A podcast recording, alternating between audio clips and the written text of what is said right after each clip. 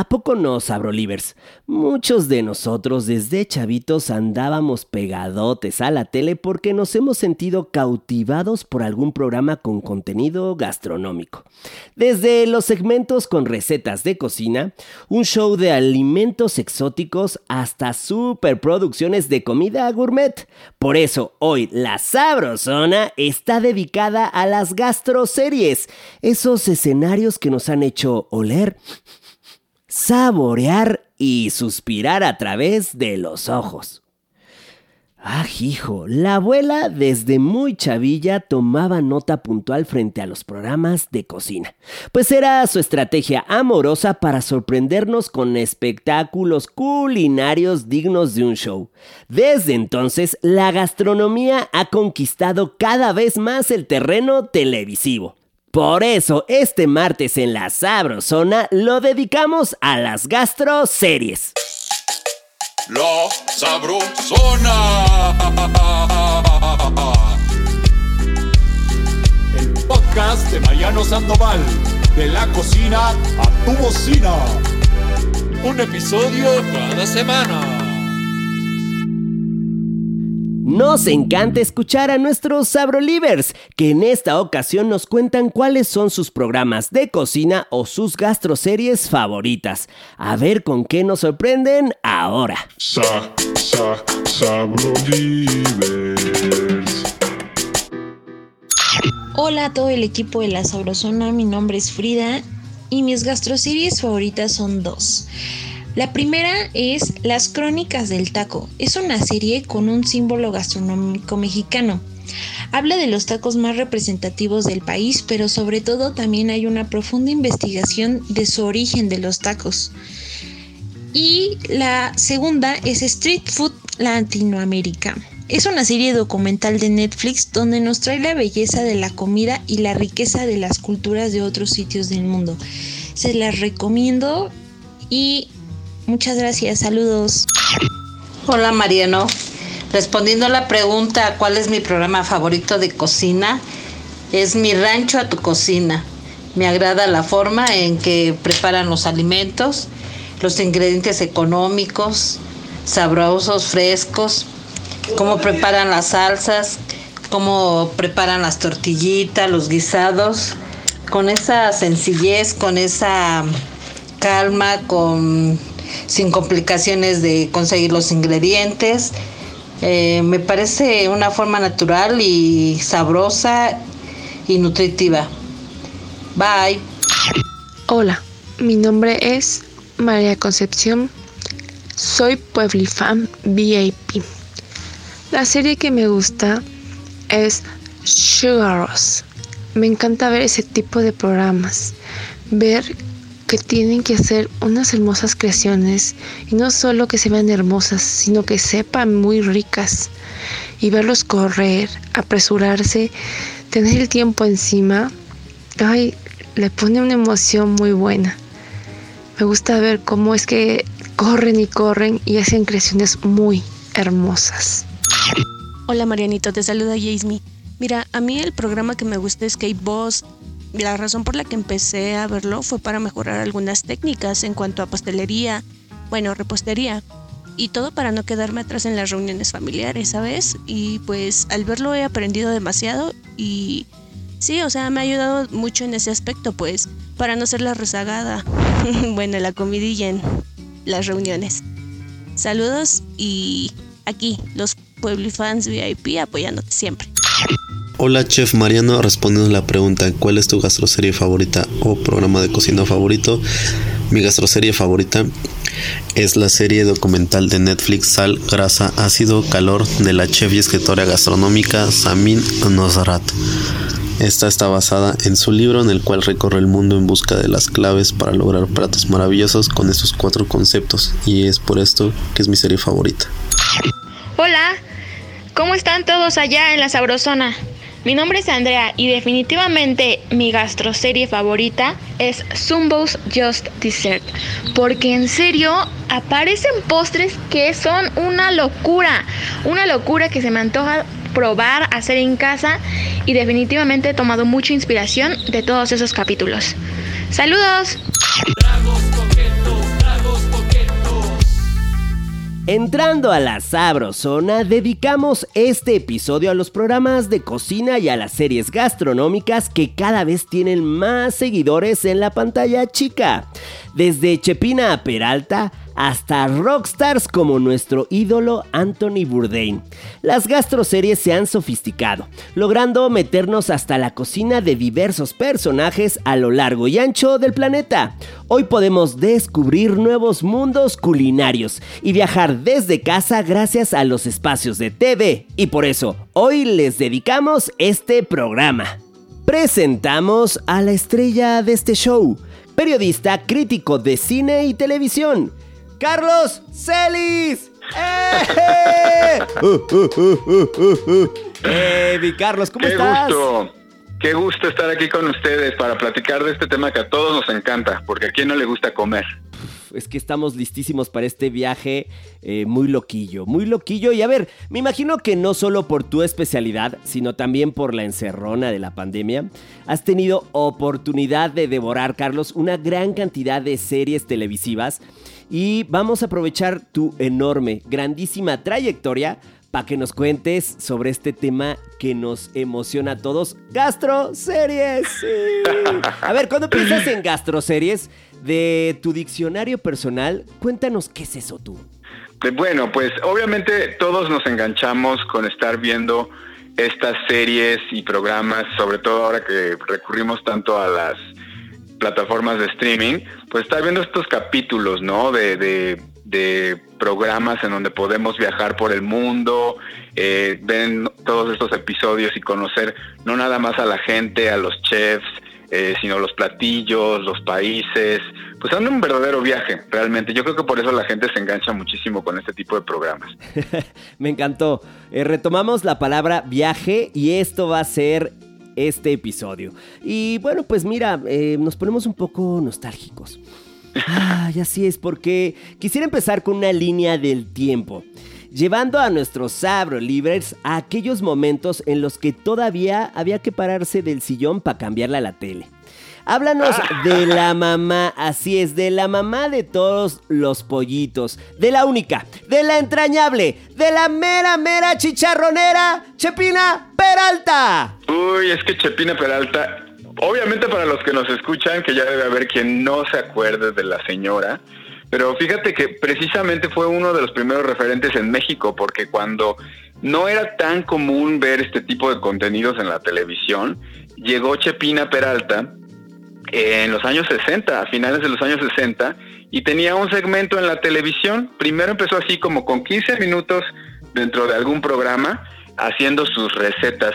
Y ya después, pues estuvo muchísimos años en la televisión, tuvo pues como seis programas diferentes. Pero lo interesante de Chepina Peralta es que era esta fórmula que ya venía tal vez de otros países, de ver a una mujer cocinando en la televisión, pero ella en realidad era una ama de casa y cocinaba por gusto. No tuvo estudios, ella no tuvo estudios. Ahora sí que para los que para los emprendedores y luchones, emprendedoras y luchonas, ella se fue directo a la tele sin tener experiencia ni en cocina ni en conducción. ¿Qué? Carlos, ¿qué? No, es que Sí. verdad es una locura esto. Sí, sí, sí. Em, cuando estudias este caso, es que Chepina en realidad es una ídola justo por estos detalles. No estudió cocina ni conducción. Ninguno de los dos, pero sí menciona que sabía cocinar como muchas amas de casa de la década de los 60 por obligación. Por obligación. Por obligación. Ese es su antecedente para convertirse en este referente de la cocina en televisión. Grabó durante 28 años unos 7300 programas. Wow. Es que qué locura, caray.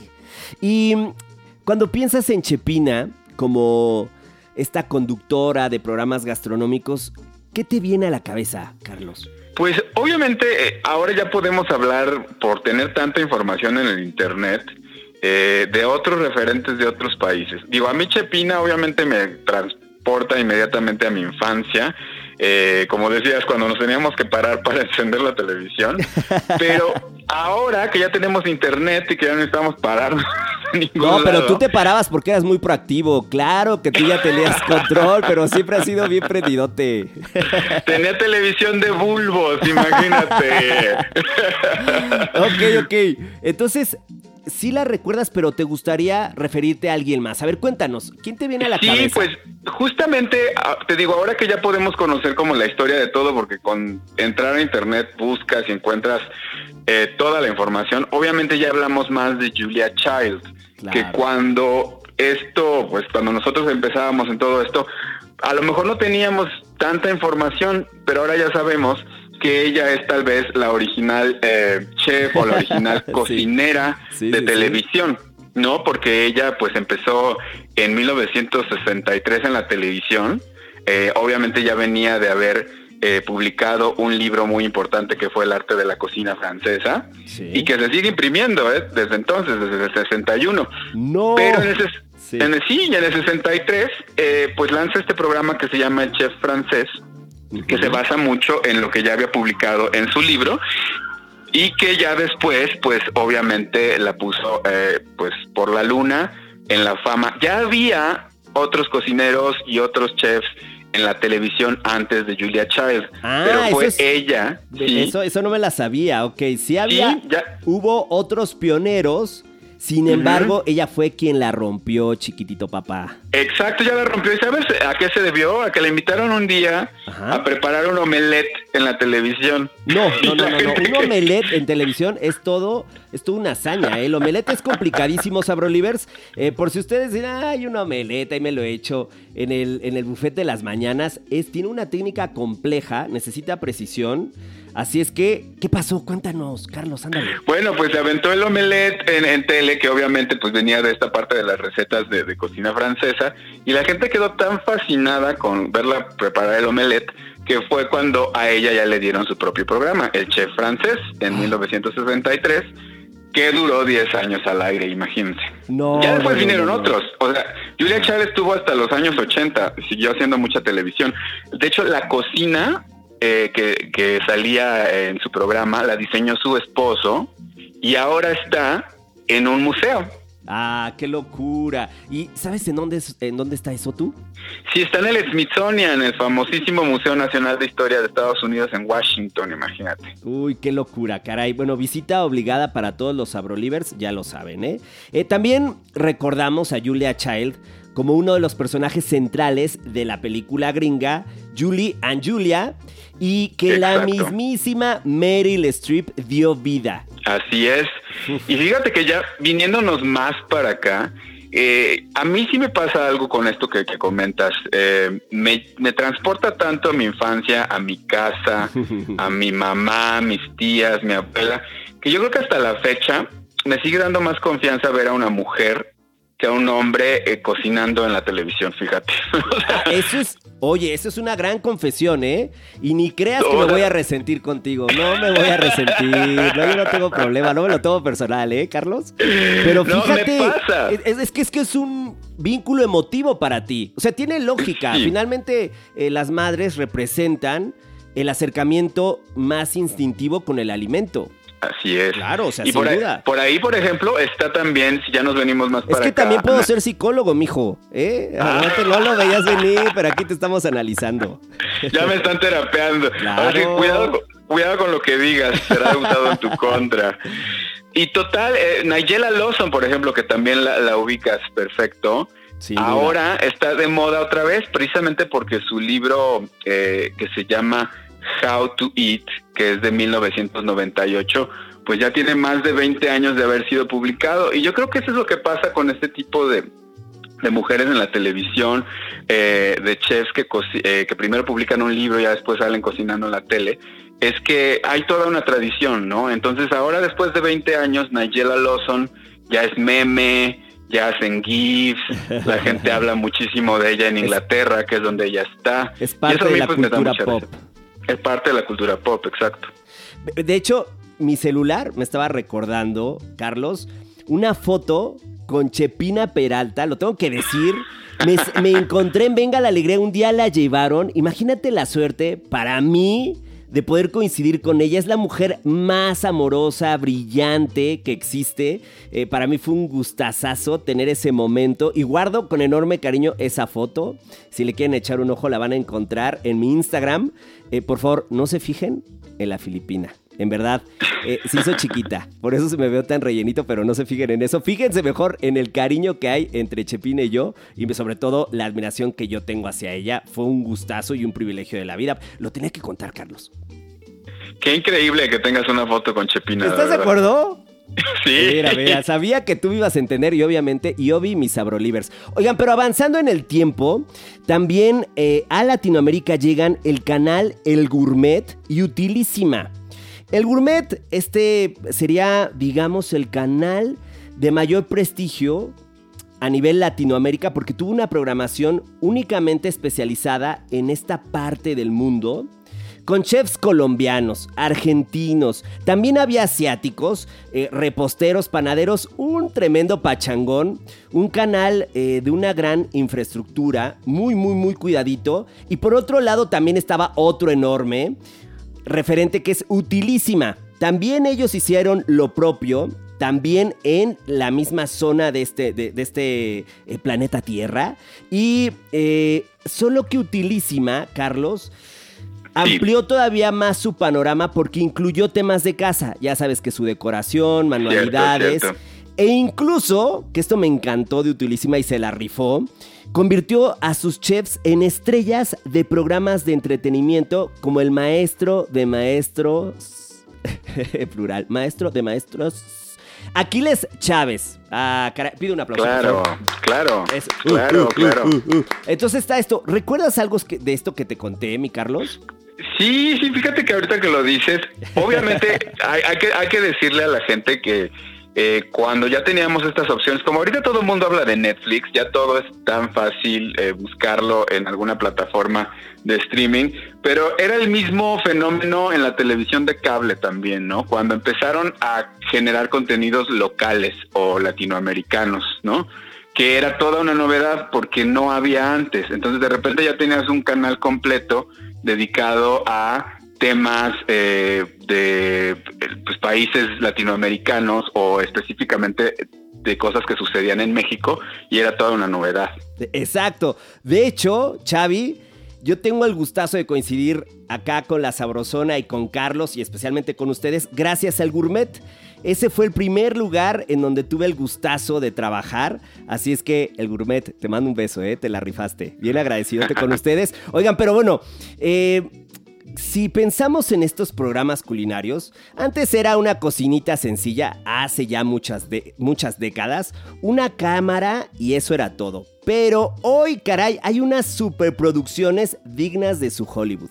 Eh, sobre todo aquellas series que implican viajes y que mueven a todo un equipo de producción, es que es una maravilla. ¿Qué te viene a la cabeza cuando pensamos en estos programas, Carlos?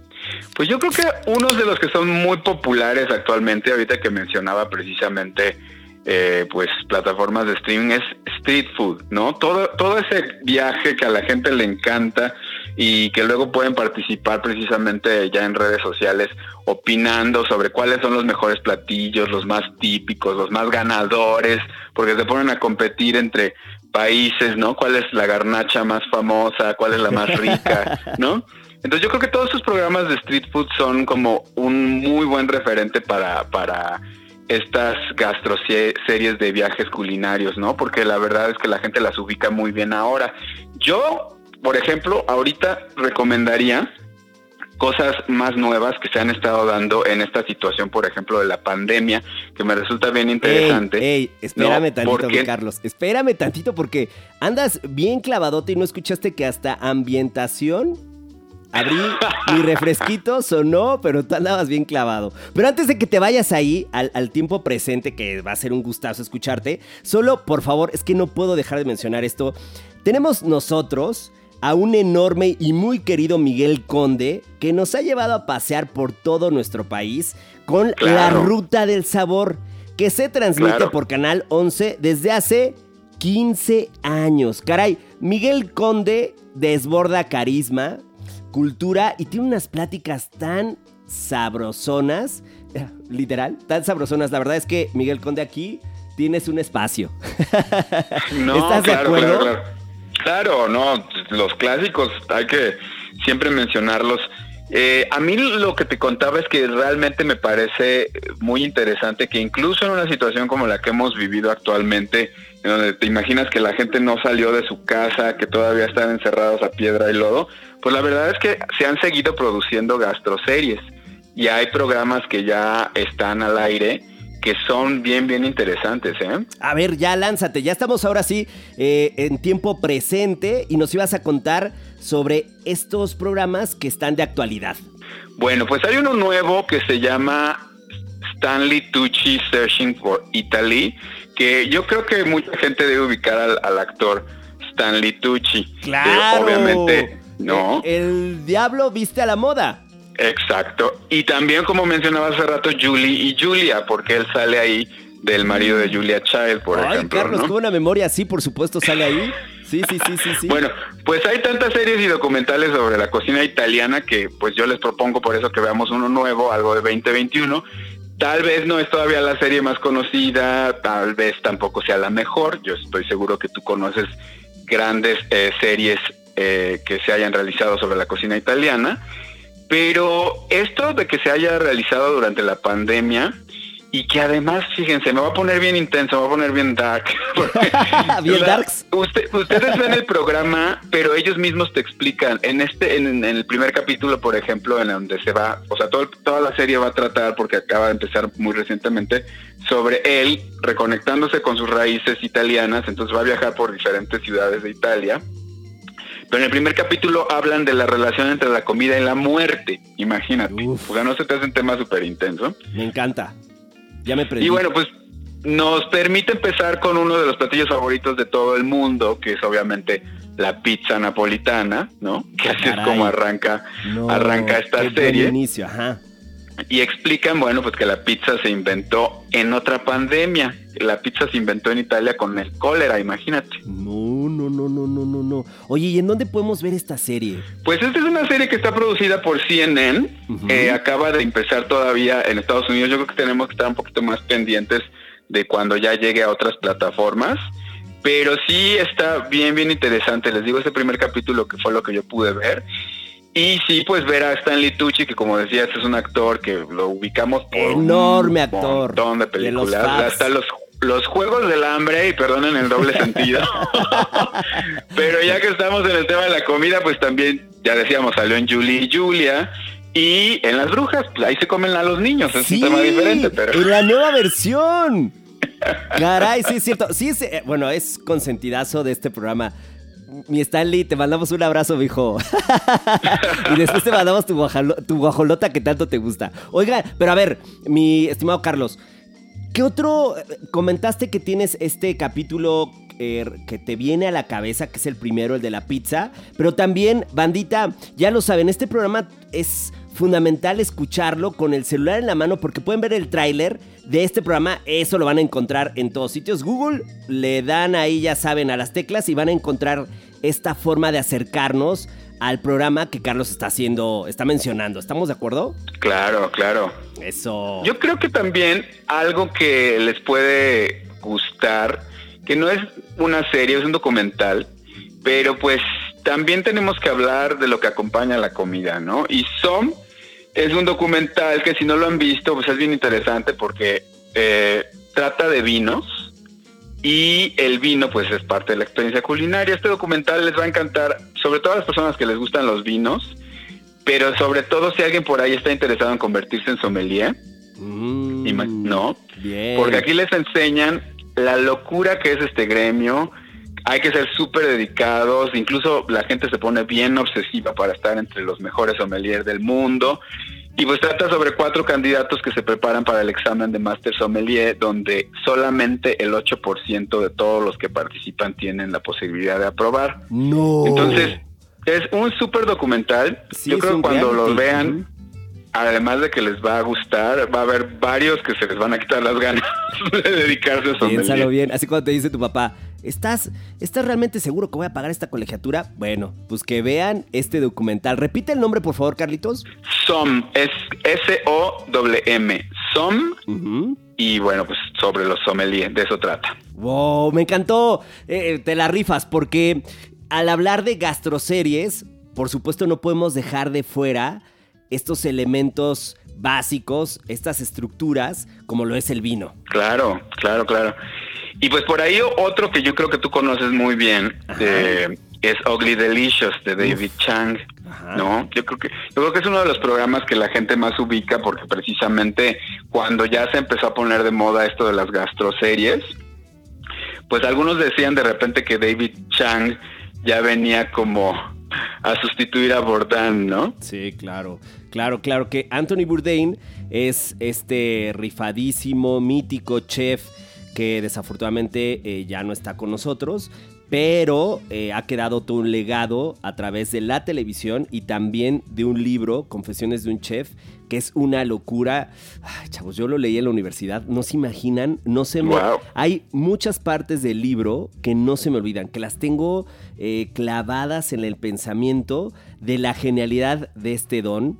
Eh, caray, acérquense a lo que puedan de él, en verdad les va a encantar, se van a hacer fans como yo. Exactamente, ¿no? Un gran, gran, gran referente que como tú dices, como tocó el corazón de muchísima gente, no nada más los que se dedican a la gastronomía, pero el público, ¿no? Dejó la vara muy alta para todos los que vienen después. Y entonces lo que se dice es que Chang podría ser una especie de nuevo Bourdain. Pues algunos dicen, pero la realidad es que, por ejemplo, Ugly Delicious es un programa totalmente distinto porque tiene más que ver con platillos atípicos, o sea, platillos raros, platillos que como el nombre lo dice, son feos, pero deliciosos, ¿no? Y así es como empieza, porque ya tiene otros programas, entonces él se va convirtiendo poco a poco en una nueva personalidad dentro de este tema de las gastroseries. Uf, oye, oye, pero es que déjame contarles algo. Haciendo toda esta exploración en diferentes plataformas de paga, me di cuenta que los orientales vienen con todo, ya lo saben, ya lo saben. Y hay una serie de manga, así es, manga que son los famosos cómics japoneses en Netflix que se llama Food Wars, así es. Y les voy a leer rápidamente de qué trata, porque en verdad es una locura, es un cómic, Carlos. Eh, Sabrolivers, escuchen esto. Soma Yukihira es un joven que sueña con ser mejor chef que su padre. Un día, el padre de Soma decide cerrar el restaurante familiar e irse a trabajar a Europa, a los mejores restaurantes del mundo. Debido a esto, el padre de Soma le lanza un reto a su hijo, ser el mejor chef estudiante de la escuela privada Totsuki. Repeat after me, Totsuki. Totsuki. Eso, mijo, estrellita. A ver, aceptando el reto de su padre, se marcha a Totsuki. Pero al llegar se entera de que solo, me recordó mucho lo que tú decías, de que solo el 10% de los estudiantes son capaces de llegar a segundo año. Así es que, ah, caray, pues nuestro Soma, sin tener ni una pizca de miedo, se lanza a la piscina llena de tiburones que es Totsuki con sus dotes de cocina como arma. ¡Pum! Y la pregunta final es que dejo sobre el aire. ¿Podrá Soma sobrevivir a la más dura y mejor academia de cocina del mundo? ¡Ya! es un gran tema, ¿no? ¿Te das cuenta? Es que si de por sí el tema de la gastronomía y de los chefs siempre se ha sabido que es muy estricto y muy competitivo, imagínatelo en Asia, donde la cultura es así. Es exactamente donde así son por naturaleza. Exactamente. Sí, no, no, no, no, no. A mí me deja frío esta premisa. Ya tuve oportunidad de clavarme, por supuesto, al tráiler y quiero verla toda. Quiero verla toda, por favor. Mañana no voy a venga. Me voy a quedar viendo esta gastroserie que se ve, me parece, de una originalidad eh, de locura. Así es que la quiero ver, por favor. Todos vamos a echarnos nuestro maratón de Food Wars. Pero tú ibas con algo más. ¿Por qué no te quedas atrás, Carlos? ¿Qué ibas a contar? Ándale. Ah, bueno, pues en este tema de los orientales, obviamente hay infinidad, ya les decíamos, de Ugly Delicious con David Chang, eh, esta propuesta que nos acabas de comentar, pero por darle un giro distinto, también hay por ahí una que se llama The Search for General So, en busca del General So, que me gusta porque se me hace bien original, es la visión de la comida china como la conocemos en Occidente porque pues ustedes deben saber que muchos platillos que consideramos auténticos no lo son. O sea, hemos vivido una mentira.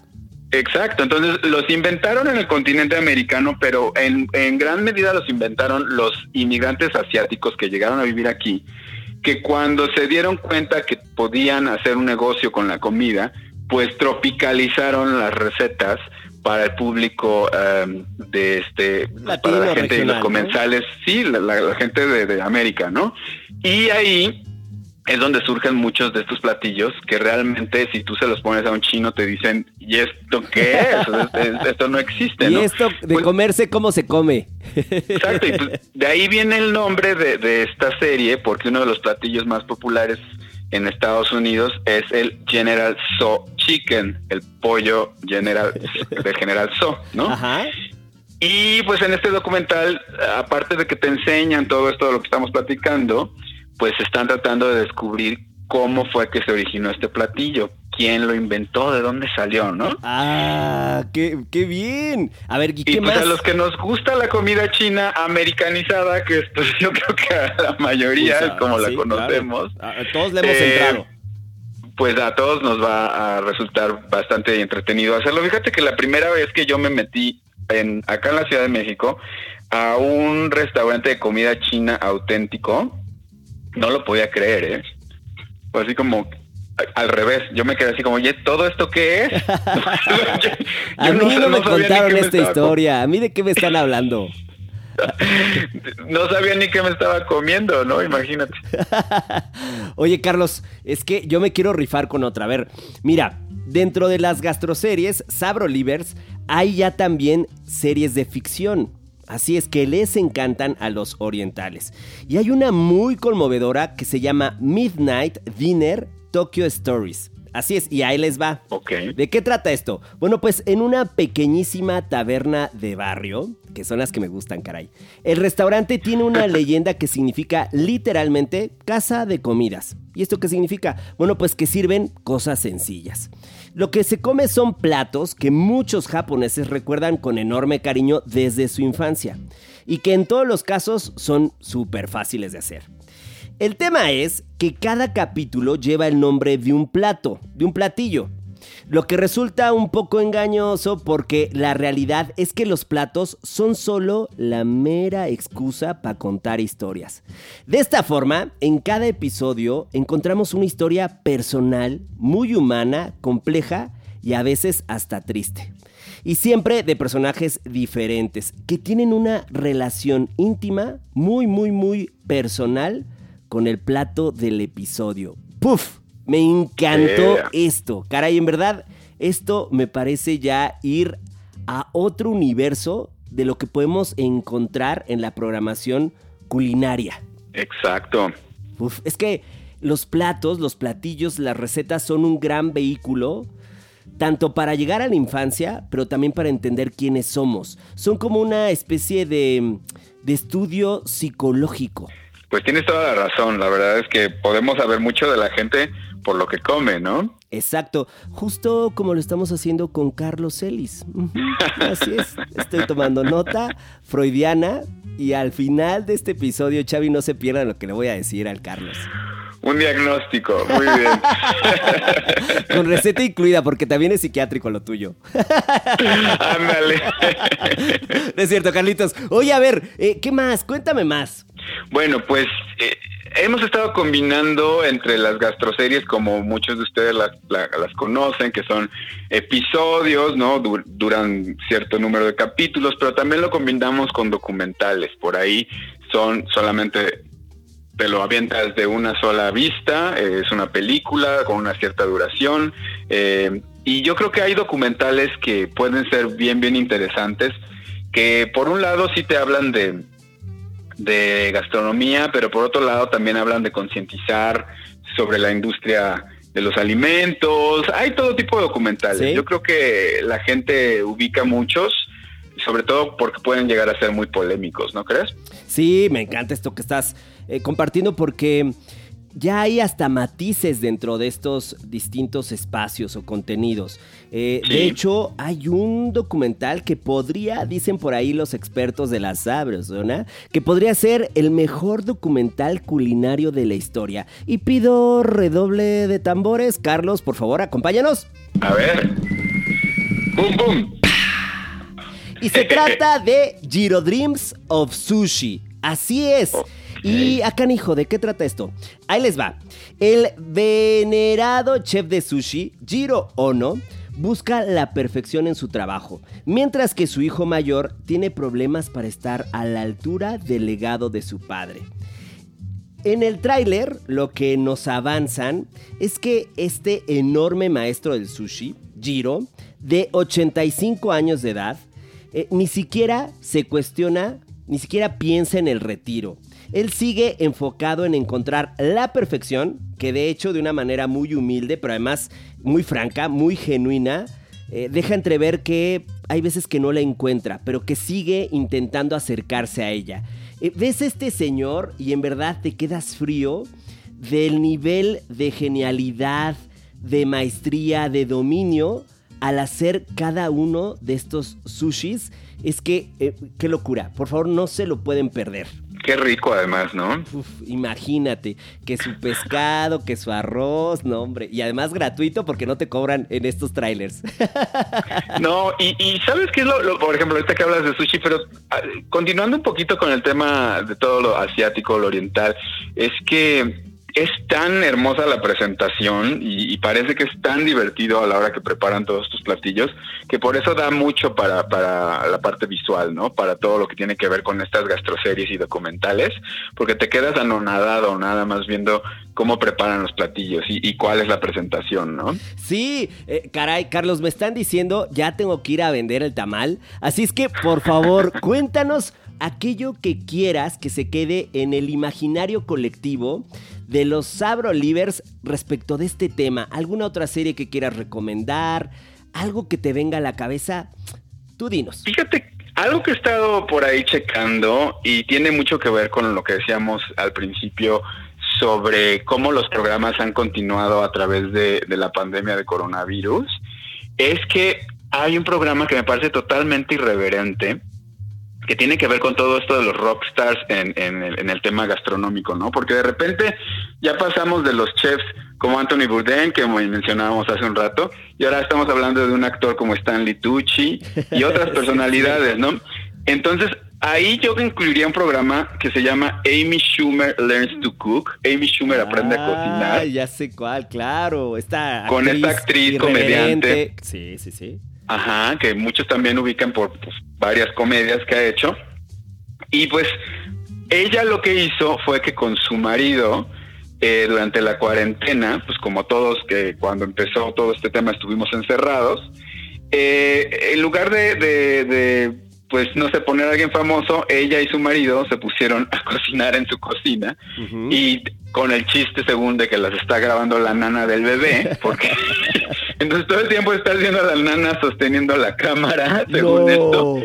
Y pero es pero es humor irreverente como lo que hace Amy Schumer, si, se la recuerda. Entonces, pues empezó la cuarentena y pues la recomiendo precisamente para los que pueden no ser todavía tan conocedores del tema de las gastroseries o que no se identifican o que sienten que a lo mejor no son programas para ustedes, yo creo que si ven a Amy Schumer Learns to Cook, les va a divertir. Pues se me hace una gran idea que un programa eh, pretenda ser improvisado eh, y que esté hecho además por...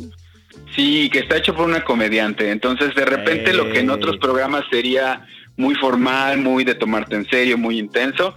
Aquí todo el tiempo es una constante burla con su marido, que sí es chef, que se llama Chris, Chris Fisher. Ajá.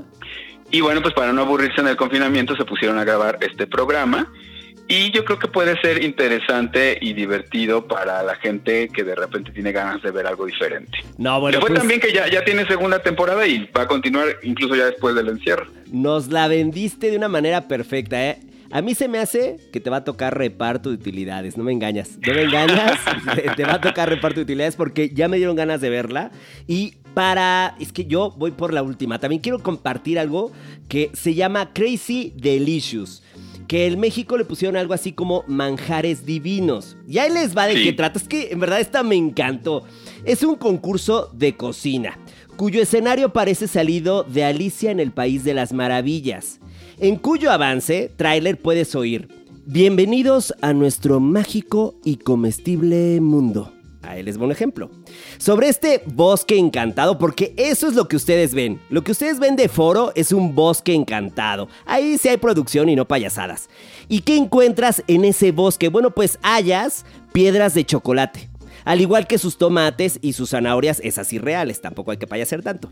En este mundo de fantasía, tres ingeniosos cocineros nos prepararán los platillos más deliciosos posibles, buscando impresionar a los jueces, que en realidad reciben el título de dioses de la comida. Cada uno de ellos, cada uno de estos jueces, vestidos de blanco para hacer recrear esos dioses realmente de este concurso. El cocinero más imaginativo ganará la manzana dorada. ¡Wow! Es que, no, no, no, no, esto me pareció la locura máxima y no se lo pueden perder. Me lo vendiste también, ya lo anoté en mi lista. Ya está pendiente. Voy a recibir bonito, voy a recibir un bolo de eso y me encanta, ¿eh? Gracias, gracias por, por caer en esta tentación llamada manjares divinos. Carlos, eres un tipazo. Pido aplausos la sabrosona, por favor. ¡Eh! ¡Viva! ¡Tipazo, Carlitos! Muchas gracias por la invitación, me la pasé, eh, bueno, súper divertido. Ahí te vamos a mandar tu pollo rostizado.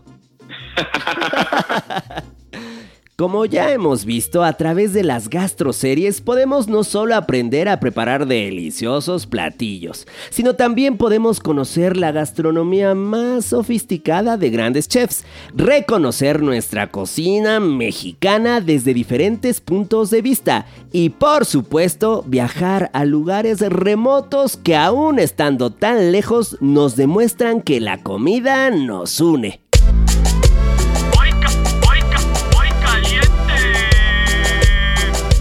La Sabrosona presenta tempura helado casero.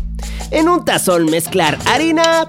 Para hotcakes, dos tazas, pegamento del Sabrosón, huevo, una pieza. Desde la Vía Láctea, leche, una taza. Batir hasta integrar y obtener una mezcla ligeramente espesa. Tomar una bola de sueño de la infancia. Helado, de vainilla y cubrir con requisito obligatorio del sándwich pan de caja, dos rebanadas por bola de helado y sin orillas. Compactar perfectamente con las manos. Llevar a un invierno intenso en el congelador. Sí, claro, hasta congelar. Pasar las bolas de helado y pan por la mezcla de hotcakes y freír en el aceite caliente saliente del infierno, y cocinar hasta obtener un tono dorado y crujiente. Servir en su plato favorito y acompañar con clásico de los postres, chocolate, líquido al gusto. Ya te, te vas, la caminera. Nuestro trago para llevar es una chelita en vasos rojos, porque no hay mejor maridaje para compartir al aire libre y con una carnita asada. Acompáñanos a descubrir el ABC del asado perfecto con Alex Zárate en nuestro siguiente episodio de La Sabrosona, de la cocina a tu bocina. Y esto fue La Sabrosona. De la cocina a tu bocina.